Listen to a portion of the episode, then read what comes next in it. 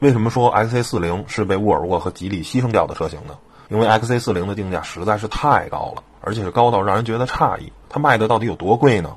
进口版车型最初的售价大约是三十二到四十一万元，国产版车型呢，依靠 T3 动力车型才降到了二十六到三十八万元的价格区间。但剔除了 1.5T 三缸车型后呢，还是三十一点八八万元的起售价。而且目前市场上 XC40 的折扣呢特别低，大概不到九折，对比奔驰 GLA 和奥迪 Q3 都贵了不少，甚至对比自家表哥 S90 和二哥 XC60 都没有价格优势。因为这两款车目前在市场上都是七五折左右，低配车型售价都在三十万元以内。唯一能合理解释的理由呢，就是这样定价是为了领克系列的车型。国产叉 C 四零高举高打的架构呢，让同样基于 CMA 架构平台的领克呢和吉利星越呢就显得特别有性价比。其实吉利跟沃尔沃是把 XC 四零当做了一把尺子，XC 四零牺牲掉了自己，换起了星际车型的成功。